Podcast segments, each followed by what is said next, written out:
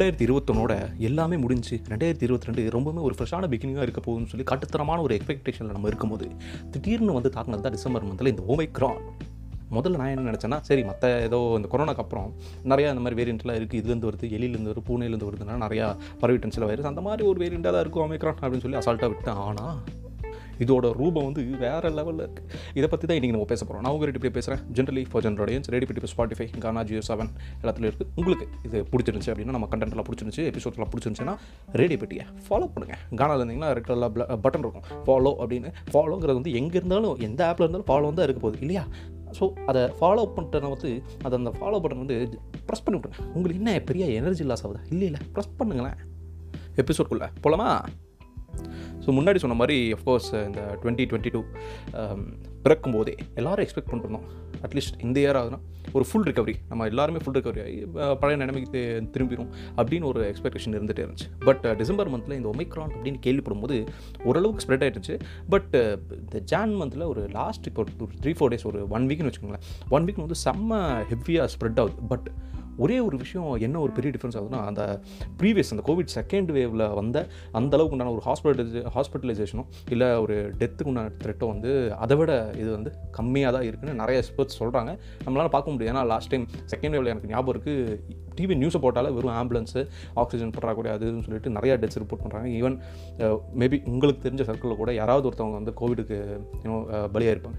So அந்த மாதிரி ஒரு இருந்த எஃபெக்ட் வந்து இப்போ கொஞ்சம் கம்மியாக இருக்குதுன்னு நினைக்கும் போது ஓரளவுக்கு நம்ம வந்து சரி ஓகே இது வந்து சீக்கிரமாக பீக் அவுட் ஆகிட்டு போயிடும் அப்படின்னு தோணுது.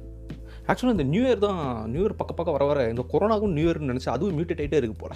முதல்ல வந்து சைனானாங்க, அதுக்கப்புறம் பிரிட்டன்னாங்க, அப்புறம் என்னது டெல்டா வேரியண்ட்டா, இப்போ என்னடானா சவுத் ஆப்பிரிக்காவிலேருந்து வந்துருக்காங்க. நாடு நாடாக போயிட்டு நியூ இயர் இந்த கொரோனா கொண்டாடிட்டு இருக்குது. இதெல்லாம் பார்க்கும்போது என்னடா இது இப்படி மனுஷரை இப்படி வாற்றியே எப்போ தான் எங்களை விட்டு போக போகிறேன் அப்படிங்கிற மாதிரி இருக்குது.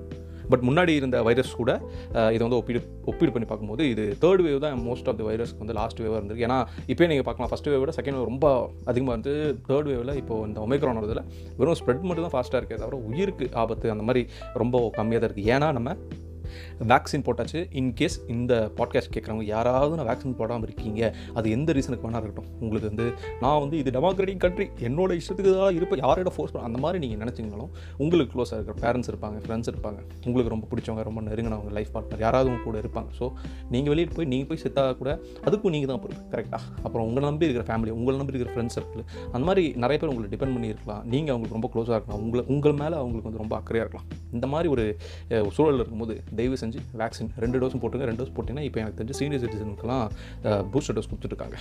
இப்போ நம்ம பாட்காஸ்ட்லாம் கேட்குறது வந்து mostly twenty eight to thirty four அந்த ஏஜ்குள்ளே தான் இருக்குது. மோர் தேன் சிக்ஸ்டி பர்சன்ட் கொஞ்சம் பேர் சீனியர் சிட்டிசன்ஸும் இருக்காங்க. ஸோ இந்த சீனியர் சிட்டிசன் யாராவது அந்த பாட்காஸ்ட் கேட்குறீங்கன்னா உங்கள் பூஸ்டர் டோஸ் அவைலபிளாக இருந்துச்சுன்னா போய் தயவு செஞ்சு போட்டுங்கப்பா. என்னடா அது நியூஸில் எதாவது சொல்கிறாங்க, நீ எதாவது சொல்லிட்டு இருக்கிற எபிசோடன்னு கேட்டால் வேறு ஏதாவது டாபிக் நான் யோசித்து வச்சுருந்தேன். பட் எனக்கு இதை தவிர இப்போது பேசுகிற எது அப்படின்ட்டு தெரியல. ஆக்சுவலாக இந்த ஃபஸ்ட் வீவுக்கு முன்னாடி எனக்கு நல்லா ஞாபகம் இருக்குது, ஏதோ கொரோனா, கர்ஃப்யூ, லாக்டவுன் இதெல்லாம் வந்து ரொம்பவுமே ஒரு ஏதோ ஏலியன் டேர்ம் மாதிரி இருந்துச்சு கேட்குறதுக்கு. என்னடா அது புதுசு புதுசாக என்னமோ கர்ஃப்யூ, ஜனதா கர்ஃப்யூ. எனக்கு முதல்ல ஏதோ ஜனதா கர்ஃப்யூன்னோட ஏதோ படம் பேர்வேன்னு நினச்சிட்டேன். ஆஃபீஸுக்கு போய் பார்க்குறேன், நைட் ஷிஃப்ட்டு போயிட்டு லாகின் பண்ணிவிட்டு உட்கார போகிறேன், எல்லாரும் வந்து பேக் பண்ணிட்டுருக்காங்க. என்னப்பா அது எல்லாம் பேக் பண்ணிட்டுருக்கீங்கன்னு சொல்லி மேனேஜர்கிட்ட கேட்டப்போ மேனேஜர் என்ன சொன்னார், தம்பி நான் நாளையிலேருந்து ஒர்க் ஃப்ரம் ஹோம்பா அப்படின்ட்டாங்க. நான் வந்து சரி நம்ம காமெடி பண்ணுறாங்க போல், எல்லாம் ஏதோ பிரேக்குக்கு போகிறாங்க வந்துடுவாங்க போகலான்னு பார்த்தா உண்மையாலுமே சிஸ்டமெல்லாம் பிரித்து கொடுத்துருந்தாங்க. டெஸ்க்டாப்பில் அலோகேட் பண்ணி அடுத்த நாள் காலையில் வரைக்கும் அந்த அலோகேஷன் கொடுத்து டப்பு டப்பு டப்பு டப்புன்னு முடிச்சு அனுப்பிவிட்டாங்க. இது எப்போ ரெண்டாயிரத்தி இருபது மார்ச் டுவெண்ட்டி ஒன் எல்லாருக்கும் இது ஞாபகம் இருக்குன்னு நினைக்கிறேன். நிறையா பேருக்கு இது ரொம்ப புதுசாக இருந்திருக்கும். அப்போ மேபி என்னோட மேனேஜர் வந்து அது ரொம்ப பழகினவடாக இருந்திருக்கும் கர்ஃப்யூ அப்படிங்கிறது. ஏன்னா முன்னாடி நான்லாம் கேட்டது இல்லைப்பா கர்ஃப்யூங்கிறத, லாக்டவுனும் கேட்டது கிடையாது. அதை ஃபஸ்ட்டாக எக்ஸ்பீரியன்ஸ் பண்ணும்போது ஏதோ ஒரு சின்ன எக்ஸைட்மெண்ட் ஏதோ இருந்துச்சு. எல்லாரும் நினச்சிட்டாங்க ஓகே ஜாலியாக இருக்கலாமே, ஒன் மந்த் லீவ் ஆச்சு அப்படின்ட்டு. அந்த ஒன் மந்தில் ஆரம்பித்தது இப்போது டுவெண்ட்டி டுவெண்ட்டி முடிஞ்சு, டுவெண்ட்டி டுவெண்ட்டி ஒன் முடிஞ்சு, டுவெண்ட்டி டுவெண்ட்டி டூ வந்துச்சு. அதாவது மூணாவது வருஷத்தில் மூணாவது வேவ். என்னடா குரோனாலஜிக்கல் ஆர்டரில் போய்ட்டு இருக்கு போல் கொரோனா. இதை பாட்காஸ்ட் கேட்குறவங்களுக்கே தெரியும் ஃபஸ்ட்டு செகண்ட் தேர்ட் இந்த வேவ்ஸில் வந்து எப்படி நம்மளோட மென்டாலிட்டி மாறிச்சு அப்படின்ட்டு. முக்கியமாக சொல்ல போனோம்னா புதுசாக பிஸ்னஸ் ஆரம்பிக்கலாம் அப்படின்னு நிறையா பேர் யோசிச்சிருந்துருப்பாங்க. ரெண்டாயிரத்தி இருபதோட முடிஞ்சிடும் அப்படின்னு நினச்சி ரெண்டாயிரத்தி இருபத்தொன்று நம்ம காலெடுத்து வைப்போம் அப்படின்னு சொல்லிட்டு வைக்க ஆரம்பித்தாங்க. அந்த வருஷமும் பாலாக போச்சு ரெண்டாயிரத்தி இருபத்தொன்று. அதுக்கப்புறம் இப்போ ரெண்டாயிரத்தி இருபத்தொன்னுலையும் ஃபுல்லாக எக்கானமிக்கு ரிகவரியாக இருப்போம். பெரிய எக்கானமிக்கல் எக்ஸ்பர்ட்ஸ் நம்ம வந்து பத்மநாபன் அவர் பேர் என்னப்பா நம்ம பேய் மூச்சிலாம் வந்து இன்டர்வியூ கொடுத்து இந்த மிடில் கிளாஸை பற்றியே பேசிட்டு இருப்பார். மோடி கவர்மெண்ட் கிளி கிளி கிழிப்பார் அனந்த பத்மநாபன் அந்த மாதிரி ஏதோ ஒரு பேர். அவர் கூட டூ தௌசண்ட் டுவெண்ட்டி டூவில் கண்டிப்பாக எக்கானமி பிக்கப் ஆகிடும், அதுக்கப்புறம் வந்து நம்ம நார்மலான லைஃப் லீட் பண்ணுவோம் அப்படின்ட்டு ஏதோ பெரிய சயின்ஸ் எக்ஸ்பர்ட்லாம் சொல்லியிருந்தாங்க. அஃப்கோர்ஸ் எல்லாருமே வந்து தப்பான ஒரு ஒப்பீனியன் அவங்க சொல்கிறது எப்படி வேணாலும் பார்க்கலாம். அதே மாதிரி தப்பாயிடுச்சு. இன்னொரு பலியாடு யாருன்னா இந்த ஜோசியை சொல்கிறோம்ப்பா. ரெண்டாயிரத்தி இருபத்தொன்னில் ஜோசியக்காரங்களா உங்களுக்கே தெரியும். நீங்கள் ஏதாவது விஜய் டிவியோ இல்லை வேறு ஏதாவது ஒரு யூடியூப் சேனலில் இன்டர்வியூஸில் பார்த்தீங்கன்னா எல்லா ஜோசியும் போட்டு ஓட்டு ஓட்டு ஓட்டியிருந்தாங்க. அஃப்கோர்ஸ் அவங்களால யாருனாலே ஃப்யூச்சர் ப்ரெடிக்ட் பண்ண முடியாது. ஏதோ ஒரு புத்து மதிப்பாக ஏதோ ஒரு கணக்கு போட்டு அவங்க சொல்கிறாங்க, அது அவங்களோட தொழில், அதை ஃபாலோ பண்ணுறது கொஞ்சம் பேர் இருக்காங்க, அது அவங்களோட நம்பிக்கை. ஸோ இந்த ரெண்டு பேருமே வந்து ரொம்ப பெரிய ஒரு பலியாடாக ஆகிட்டாங்கப்பா. இந்த ரெண்டாயிரத்தி இருபத்தொன்னில் எல்லாருமே சேஃப்.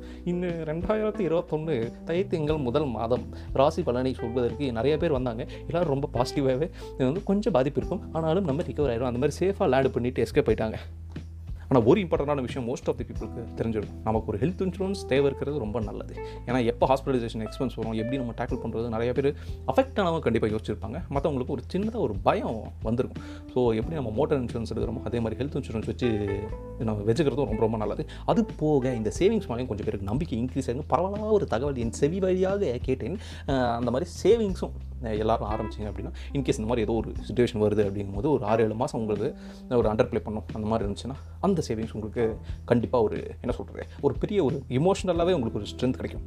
இந்த மாபெரும் கருத்தோட உங்கள்கிட்ட இருந்து நான் விடைபெறுகிறேன். நான் ஒரு ரெடிபடி பேசுகிறேன். Generally for general meet you இந்த நெக்ஸ்ட் எபிசோட். அந்த தென் உங்களை ஹாப்பி வச்சுங்க, சுத்திரங்களை முடிஞ்சால் ஹாப்பி வச்சுங்க, இல்லைனா தொந்தரவு பண்ணாதீங்க. பாய்.